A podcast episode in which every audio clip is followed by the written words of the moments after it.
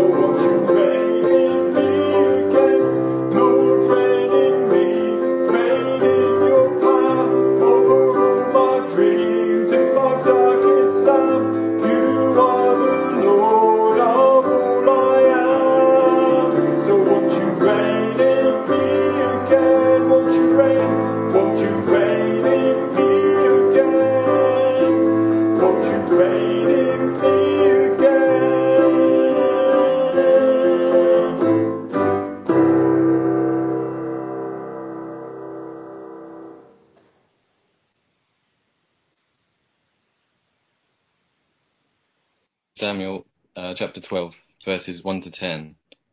Uh, and it says, The Lord sent Nathan to David, and he came to him and said, There were two men in one city, the one rich and the other poor.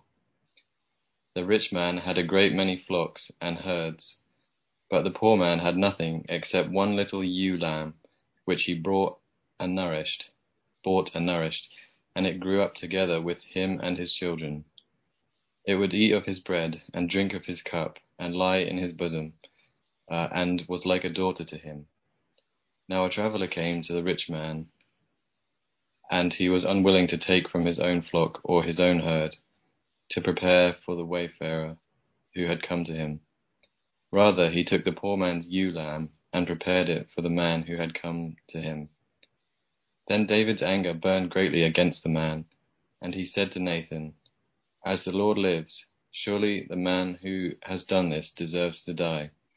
He must make restitution for the lamb fourfold, because he did this thing and had no compassion. David then, uh, Nathan then said to David, You are this man. Thus says the Lord God of Israel, It is I who anointed you king over Israel, and it is I who delivered you from the hand of Saul. I also gave you your master's house and your master's wives into your care, and I gave you the house of Israel and Judah. And if that had not, if that had been too little, I would have added to you many more things like these. Why have you despised the word of the Lord by doing evil in his sight? You have struck down Uriah the Hittite with the sword, have taken his wife to be your wife, and have killed him with the sword of the sons of Ammon. Now therefore, the sword shall never depart from your house, because you have despised me, and have taken the wife of Uriah the Hittite to be your wife. Let's pray together. Ecclesiastes 1:9 says, What has been will be again. What has been done will be done again. There is nothing new under the sun. Lord, there are so many things that we don't know, but you know. We pray for our country, for everyone living in the United Kingdom. Please give us wisdom and revelation to know you better. For those in authority over us, we pray that they will have wisdom and revelation to know you better. There is no authority except that which you have established. Will you help the Prime Minister and all those in government, all local leaders, and anyone with any responsibility at all to lead and make decisions diligently, with integrity and compassion? Let all egos and personal agendas be buried and ignored and instead let your priorities rise to the top of everyone's list. We declare that you reign over the heavens and the earth. Amen. We pray for the scientists and those working to find a vaccine for COVID 19, that you will grant them success, and for your will to be done across the world as people look for answers in the light of the death and suffering that is caused by it. Lord, we don't know, but you know. Lord, we pray for clear communication and understanding of how to stay safe during this pandemic. Help us to do the right thing and set a good example to others in the way that we live, shining the light of Jesus wherever we go. You have promised that you will never leave us, and we're so grateful you're the rock on which we stand. For those in higher tier levels across the country, for those in local lockdowns, and for all those facing uncertainty with stress and anxiety, we pray that you will bring breakthroughs and blessings according to your will and meet people in their time of need. Lord, we pray for the mental health of our nation. For those suffering in this way at the moment, we ask for your peace and healing to touch their lives and give them hope. Lord, we don't know, but you know. More than all these things, we pray that throughout this pandemic, more and more people will turn to you and find you as their Saviour. Holy Spirit, flood this nation that their eyes would be open to their need for you and lead them on a one way path to Jesus. Lord, we each name someone we'd love to come to know you personally. May your saving grace cover them and bring them to a living personal relationship with you, the living God. Feel free to say that name of that person out loud now or just in your head, that's fine.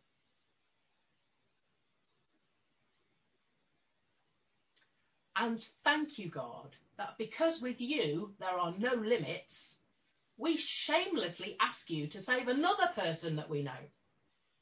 Say another name and another, and another. And thank you, God, that we could stay here and do that all day, and you would hear and answer our prayers. God, will you give us a real fervency for prayer for the lost? Amen. Lord, we thank you for answered prayers this week. Thank you that you have continued to be faithful to all of us. To Kath and Jeff, despite setbacks this week. To Sinjin and Yun Chu, despite, despite them being apart. To Paul's great nephew Edwin, thank you for his continued progress. We ask that your faithfulness and goodness and strength will surround and uphold us all today and that we'll leave tomorrow to worry about itself. Lord, we don't know, but you know. As we see the leaves on the trees changing colour and falling to the ground, Lord, we recognise that we don't know whereabouts in our life story we are. Some of us are pretty sure that we're not near the start, but none of us, however, have any idea how close to the end we are. But as we can see the beauty of the autumn trees with their many different colours and shapes and sizes, help us to know that whether we're the oldest or the youngest, the biggest or the smallest, no matter what happened to us yesterday and what will happen tomorrow, we are your precious children, dearly loved and given a purpose to serve you. Psalm 147, verse 5 says, Great is our Lord and mighty in power. His understanding has no limit. Lord, we don't know, but you know. Amen.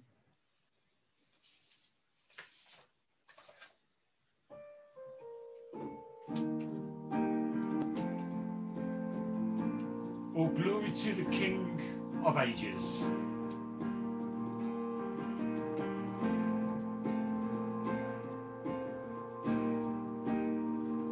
All glory to the King of ages. All glory to the King of kings.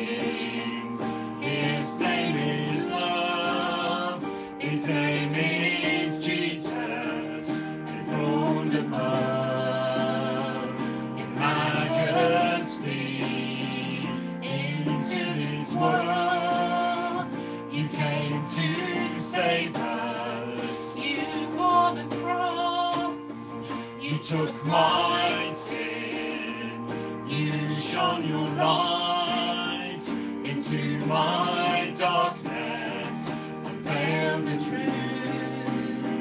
It's.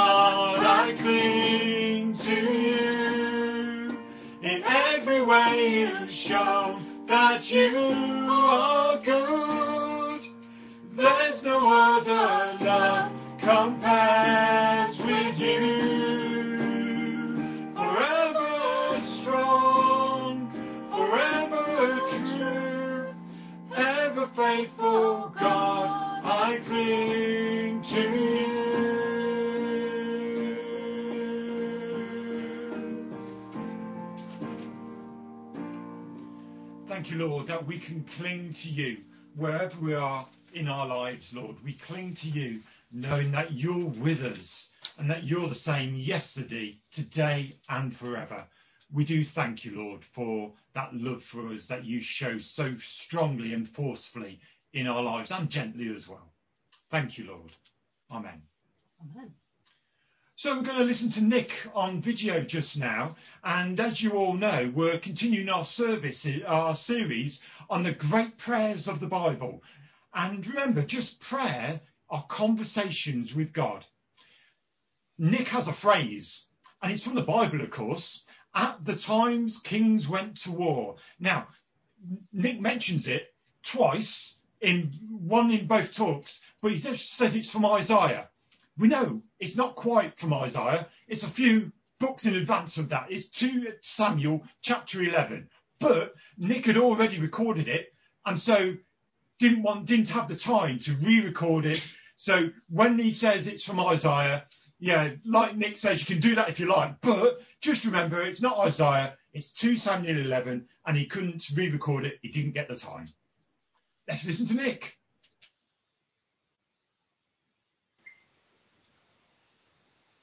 Psalm 51, one of the most well known Psalms in the scripture. As we said last week, context is everything. And before we look at the Psalm, we need to look at the context. A lot of that is given us in the reading, where we see Nathan the prophet coming rebuking David. And this is a good place to remind ourselves that we're not followers of many of the personalities in the Bible, we're followers of Jesus. And this is a, one of the most graphic examples in the Bible of leaders going astray. And we see it many, many times today uh, in the news, in our personal experiences of people. We're not followers of other people. We're not followers of other leaders. We're not followers of even great personalities of the scripture. We're followers of Jesus. Let's bear that in mind. But when we read about some of the failures in the news today, and when we read about some of the failures in the Old Testament and the New Testament, let's remind ourselves that we're all just human beings. We're struggling with our inadequacies and we need God's grace to carry us through. This is not to excuse things, but it is to understand them. So, David, and this in context. Uh, John's going to uh, remind me again of the uh, saying things through as quickly as you possibly can. So this is going to be a life of David in hopefully 90 seconds. Okay. So you can divide David's life up into quite easy to understand and identify sections. The first one is obviously his uh, youth as a shepherd, and he comes into contact, contact of, with King Saul and joins the household of Saul. You can find in the scriptures how this happened. Then there's a second, very distinct stage where he becomes a threat to Saul, and Saul plots to kill him, and he runs away, and he has quite a long period as a renegade when he's hiding in the desert and uh, hill and mountainous areas, very, very rocky, very hilly mountainous areas of that part of uh, the world. And he writes many of his well known psalms in this stage of his life. Uh, Uh, there's a rebellion effectively against Saul, and we enter into the third stage of his life where he becomes king. There's a short period where he extends the kingdom, and then there's quite a long period where he rules as a very successful and unchallenged and very powerful king.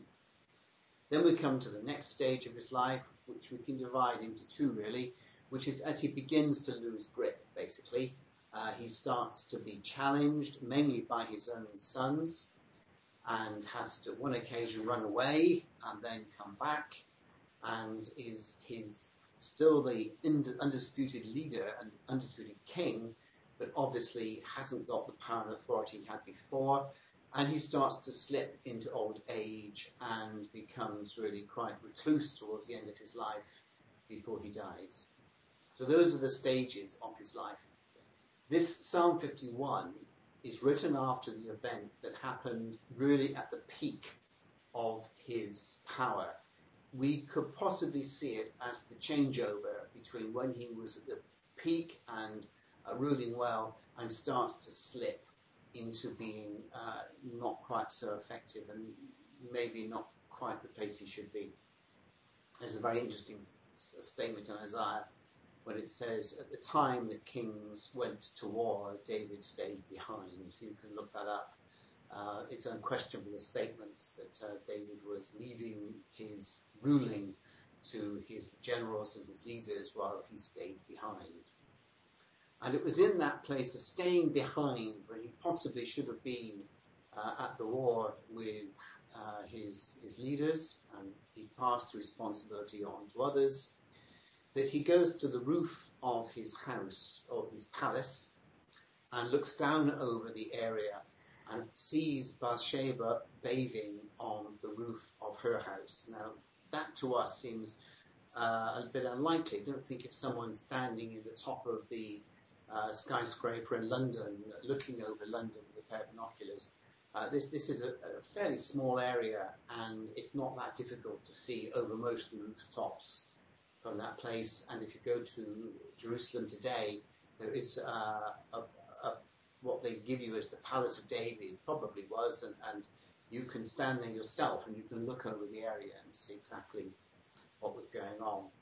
Now, whether Bathsheba was playing the croquet or not is something theologians have talked about and we simply don't know. And it's perhaps not right or unfair to make any suggestions. What did happen, without question, was that David uh, brought Bathsheba, who was the wife of Uriah, one of his generals or leaders, um, into his household, and uh, she became pregnant.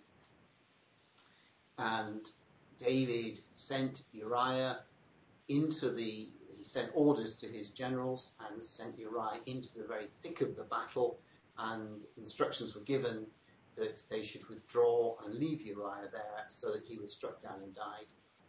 Uh, this was after other deceptions, which you can read for, your, for yourself in, in the, the accounts.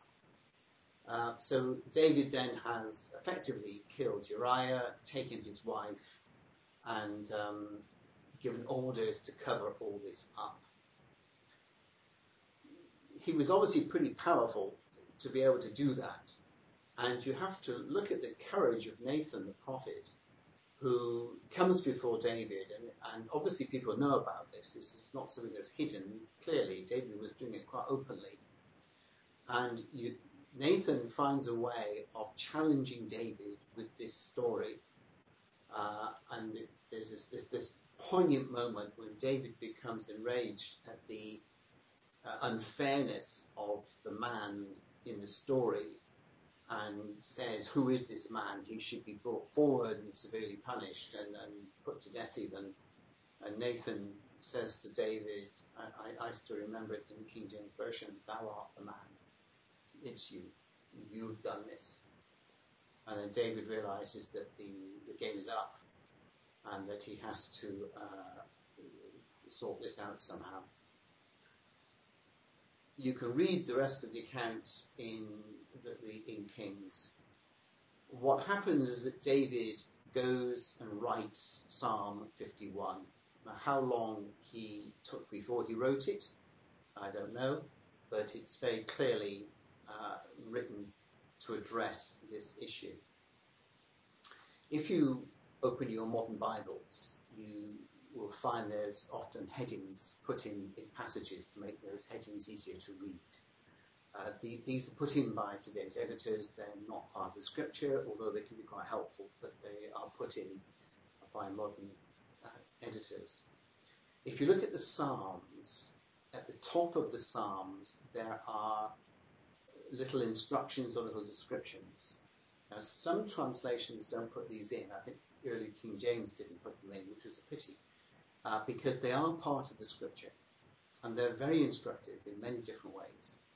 And the heading of Psalm 51, which we'll look at in a minute, is put there as the heading of the psalm. So there's no question of doubt about what this psalm is about. So that's the context.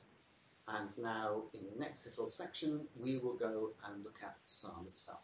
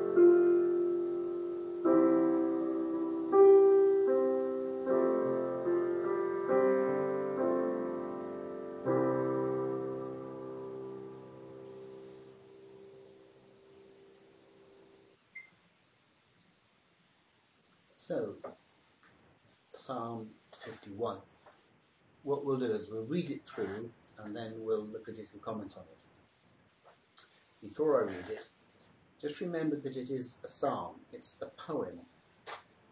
The interesting thing is in the line, the top line that we talked about, which is the description of the psalm, it says to the choir master. So it's a song. The second thing to note is that as many, many of these psalms, there's a lot of repetition. So a statement is made, which is then followed by a repeating of that statement. So we don't necessarily want to read too much theology into these repetitions. It's not necessarily saying that this is a very strong point, as we might do in, in English. Um, it's more the shape of the poem. It's more the shape of the, the thoughts. This form of Hebrew poetry, which is the Psalms, didn't depend upon the rhyming of the language as many of our poems would. It depends more on the flowing of the thought. So let's just read it through. Have mercy on me, O God, according to your steadfast love, according to your abundant mercy, blot out my transgressions. Wash me thoroughly from my iniquity and cleanse me from my sin. For I know my transgressions and my sin is ever before me. Against you, you only have I sinned and done what is evil in your sight, so that you may be justified in your words and blameless in your judgment. Behold, I was brought forth in iniquity, and in sin did my mother conceive me. Behold, you delight in truth and in inward being, and you teach me wisdom in the secret heart. Purge me with hyssop, and I shall be clean. Wash me, and I shall be whiter than snow. Let me hear joy and gladness. Let the bones that you have broken rejoice. Hide your face from my sins and blot out all my iniquities. Create in me a clean heart, O God, and renew a right spirit within me. Cast me not away from your presence, and take not your Holy Spirit from me.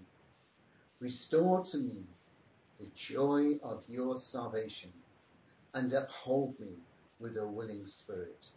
Then I will teach transgressors your ways, and sinners will return to you. Deliver me from blood guiltness, O God, O God of my salvation, and my tongue will sing aloud of your righteousness. O Lord, open my lips, and my mouths will declare your praise. For you will not delight in sacrifice, or I would give it, and you will not be pleased with burnt offerings. The sacrifices of God are a broken spirit, a broken and contrite heart, O God, you will not despise. Do good to Zion in your good pleasure, and build on the walls of Jerusalem, and then will you delight in right sacrifice, and then in burnt offerings and in whole burnt offerings, then bulls will be offered to you on the altar. So the heading that is, is given to head this psalm. To the choir master, that's in the scripture. A psalm of David when Nathan the prophet went to him and he had gone into Bathsheba. So, as I just pointed out, it says to the choir master.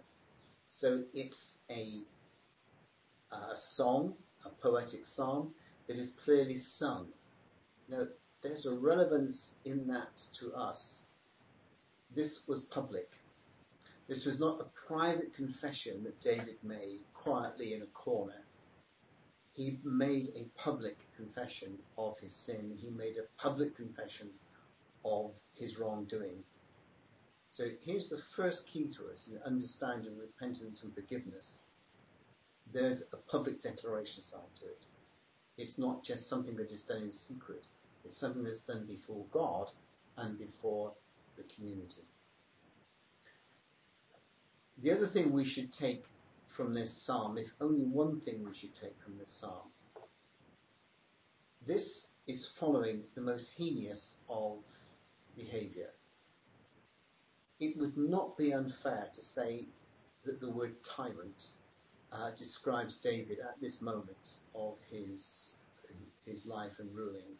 He's behaved in a way that is uh, as bad as anything you could think of in any ruler you've ever seen to pull uh, a defenseless person, whether or not she was involved or not is a moot point, but to then murder her husband and to try and cover that murder up and then to uh, continue the way he did as if he had a right to do it, uh, it it's, it's pretty fearful.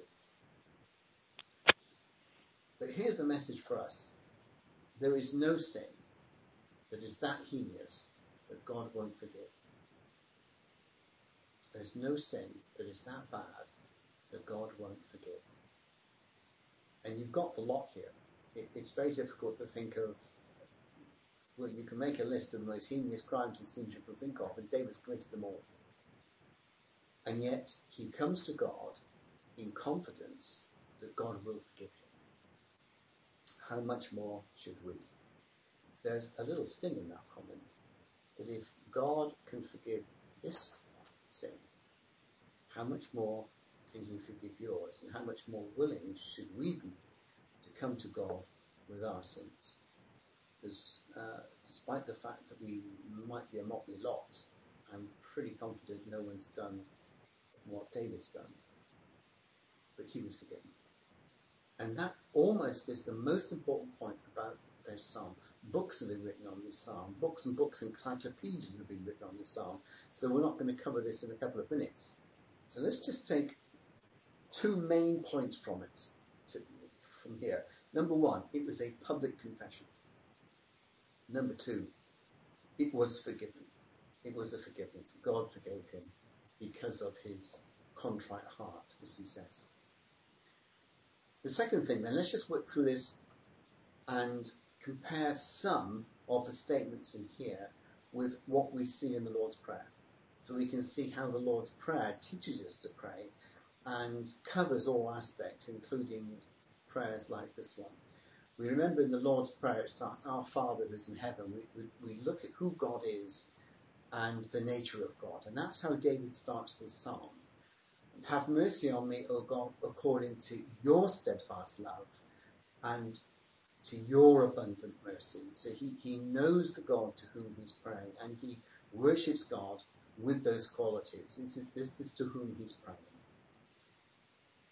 Then in, in the Lord's Prayer, the next thing is to look at thy kingdom come. It's to look at God's will and God's nature. And as we read through this psalm, this isn't a prayer in which David is asking God for God's will to be done. But it is a, a, prayer in which David is asking God and looking at God's, uh, if you like, values and what God is going to do and declaring that they are just. And so he, he's trying to, to live within God's will, not change God's will, but declare that what God does is fair and just. So let's read, read it through those, those thoughts. And have mercy on me, O God, according to your steadfast love, according to your abundant mercy. So, who is God? Then the last part of the Lord's Prayer is, forgive us our sins. And here we've got, blot out my transgression. So who is David looking to to blot out his transgression? God. Is he looking to blot out anything? No he's looking to God. And at the end of the psalm, he finishes with, uh, You do not delight in sacrifice, or I would give it, but you are pleased with a contrite heart. So it's a psalm again which is looking at faith. David is saved here by his faith. He's saying sacrifices aren't good enough. Whatever I can do isn't going to be good enough. I just have to trust in God's steadfast love, in God's abundant mercy. That's what I'm trusting in for God to blot out my transgression. So again, the same theology as the Lord's Prayer. Wash me thoroughly from my iniquity and cleanse me from my sin. So he's trusting in God. For I know my transgression and my sin is ever before me. Against you and you only have I sinned and done what is evil in your sight, so that you may be justified in your words and blameless in your judgments. So there's two points in the Lord's Prayer. So that you may be justified in your words and blameless in your judgment. Thy kingdom come. He's going back to God's word is righteous. And this bit, against you only have I sinned. He brings up human sin, his sin. Um, forgive us our trespasses as we forgive those who trespass against us. That this looking at sin in the Lord's Prayer, David is looking at sin in this prayer. Behold, you delight in truth and in the inward being, and you teach me wisdom in the secret heart. Purge me with hyssop, and I shall be clean. Wash me, and I shall be whiter than snow. Again, poetic re- repetition, but we're coming back to this point that it's God who is cleansing him. Who cleanses him with hyssop? God. Is he relying upon um, his work? Anything he can do? No. He's relying upon God to cleanse him as he repents and asks forgiveness from his sin. Let me hear joy and gladness. Let the bones that you have broken rejoice. Hide your face from my sins and blot out my iniquities. So who's doing the hiding? God is hiding his face. Who's blotting out the iniquities? God is blotting out iniquities. Creating me a clean heart, O God, and renew a right spirit within me. So come back to the Lord's Prayer. Forgive us our trespasses as we forgive those who trespass against us, and lead us not into temptation. He's asking for a right heart, a right spirit, a right attitude. And then we come to this verse, which I think is uh, probably the one that the whole thing swings around for me. Restore to me the joy of your salvation and uphold me with a willing spirit. So he's not only asking to be forgiven, he's asking to be restored, both in service and uphold with uphold me with a willing spirit, but also in joy. And remember, we said that this was probably a part of David's life where he was beginning to waver. Uh, his attitude to his kingship is becoming a little bit different. Uh, Isaiah points this out when he says at the time that uh, kings went to war. Um, so, right, okay, that's enough for now. I think we'll leave it to you to read it and to look at it, um, to meditate upon it, let it speak to you, and just have confidence in God's willingness to forgive, God's desire to forgive, and that that forgiveness comes from God alone. You don't earn it, it's His gift. And the final point of this, to restore the joy of salvation and to bring us to a willing spirit.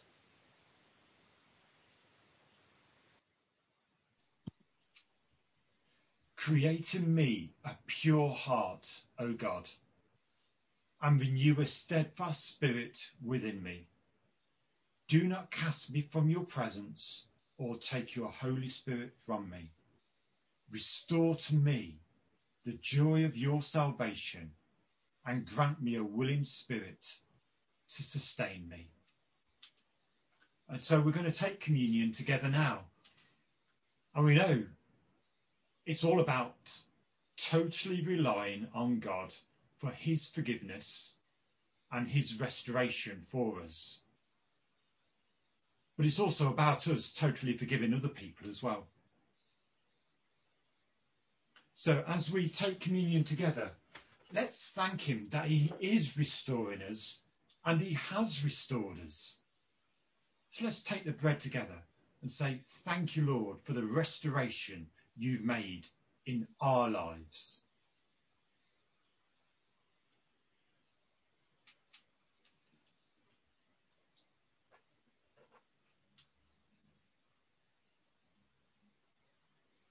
Cleanse me with hyssop, and I will be clean.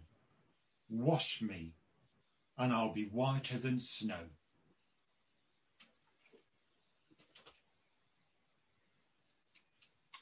And we know it's his blood that he shed for us that has the power to change us, isn't it? That we can say, Thank you, Lord, for the healing that comes through your sacrifice, the changes you've made in our lives through your sacrifice. So, again, let's just take the wine and say, Thank you, Lord. What a tremendous thing you've done for us all.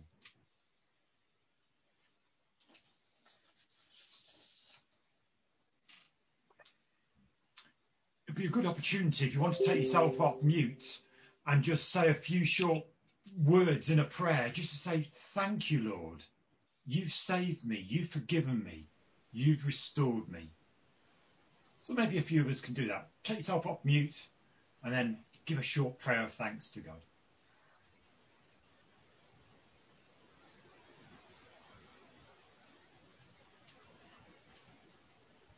I thank you, Lord, for everything that you have done in my life, that you are with me at all times. Amen.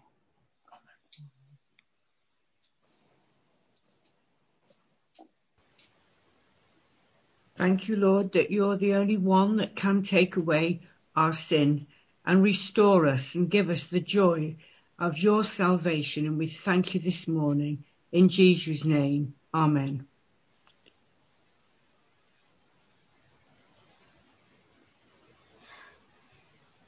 Thank you, Lord, that you have uh, delivered us out of darkness, the powers of darkness. And thank you that you continue to do that, Lord. You continue to shape us and mold us into the personal people you want us to be. We give you thanks for this. Amen. Amen. Thank you, Lord, that you are the same yesterday at the times of David, today, and, and tomorrow, and Thank you. forever. You. are the forgiving God to everyone who comes to you and confesses to you, Lord.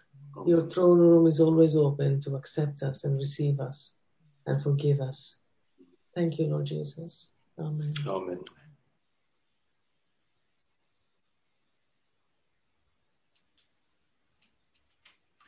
Thank you, Lord, that your sacrifice for us has made a difference for us because we know we're going to go to heaven, and that's brilliant.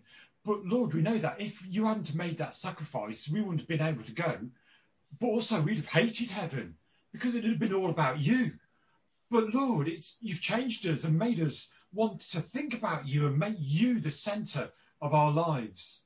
And thank you, Lord, as well. It's your sacrifice has made such a difference in our lives today that you have made us different people, new creations, Lord. Lord, sometimes it's easy to think about terrible people in this country and other countries. But Lord, we know that our sins are as bad as anyone that's done anything bad in the world. And that's everyone. So, Lord, thank you that your power to save is as strong for each of us in the terrible things we've thought and we've done as it is to anyone else that we look on as really bad people. Thank you, Lord, for your forgiveness and your restoration for us, Lord. We praise you and thank you. Amen.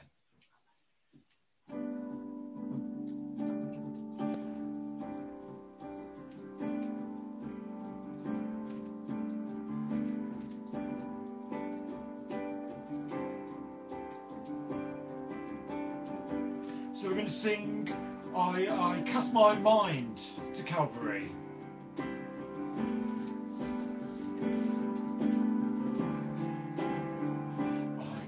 My mind to Calvary, where Jesus bled and died for me. I see his wounds, his hands, his feet, my Savior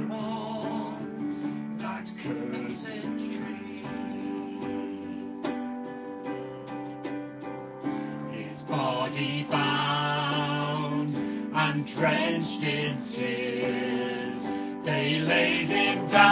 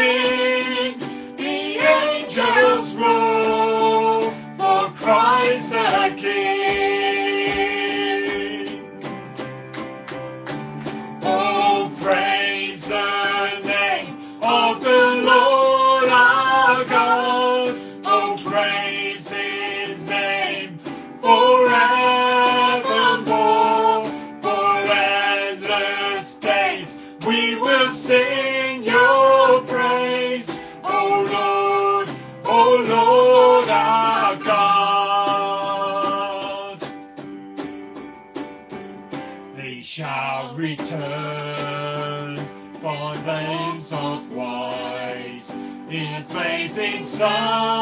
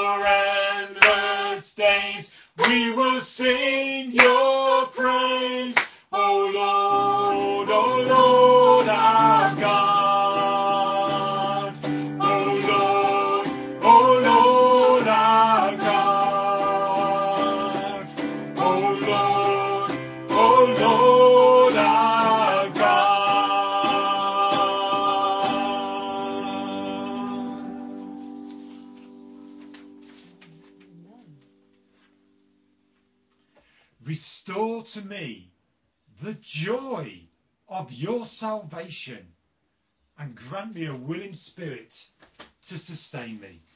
So we can finish with joy, can't we? Knowing that we can be changed people. We don't have to be tethered down and held down from our past sins. But just as we know that the Lord forgave David's badness and sinfulness, so we know we can be changed. We can be people that show the love of God to other people. Silent cheer from me, because that's what you're doing. I bet you're giving silent cheers to God. I'm thankful that He is doing great things in us. We're going to do one more song, and that's going to be Everyone Needs Compassion.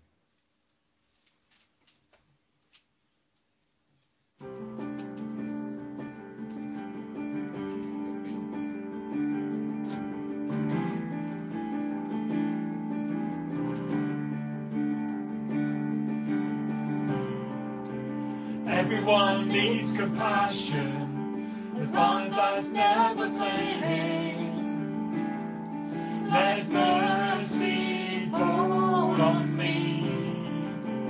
Everyone needs forgiveness. Kindness of the Savior, the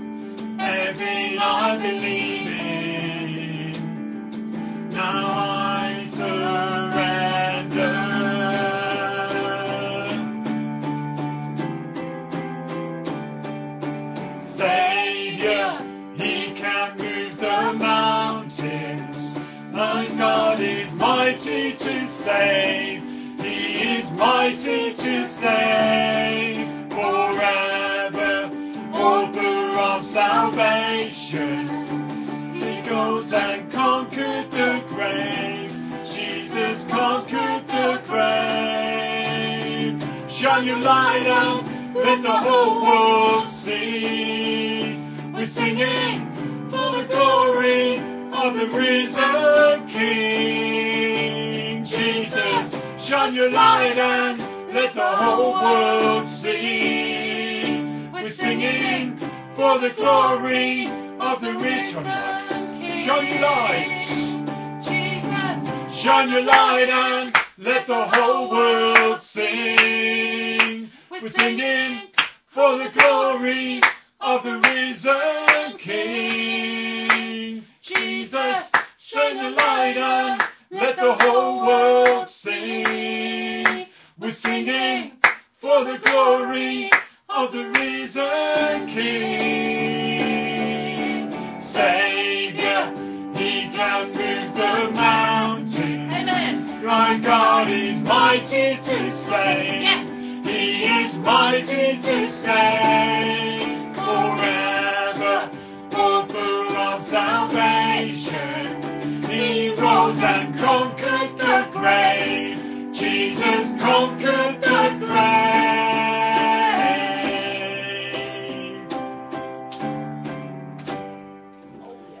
Thank you, Lord, that you are mighty to save. You can change our hearts. You can change our stony hearts to hearts of flesh. Lord, even today, we ask that our stony hearts would be changed.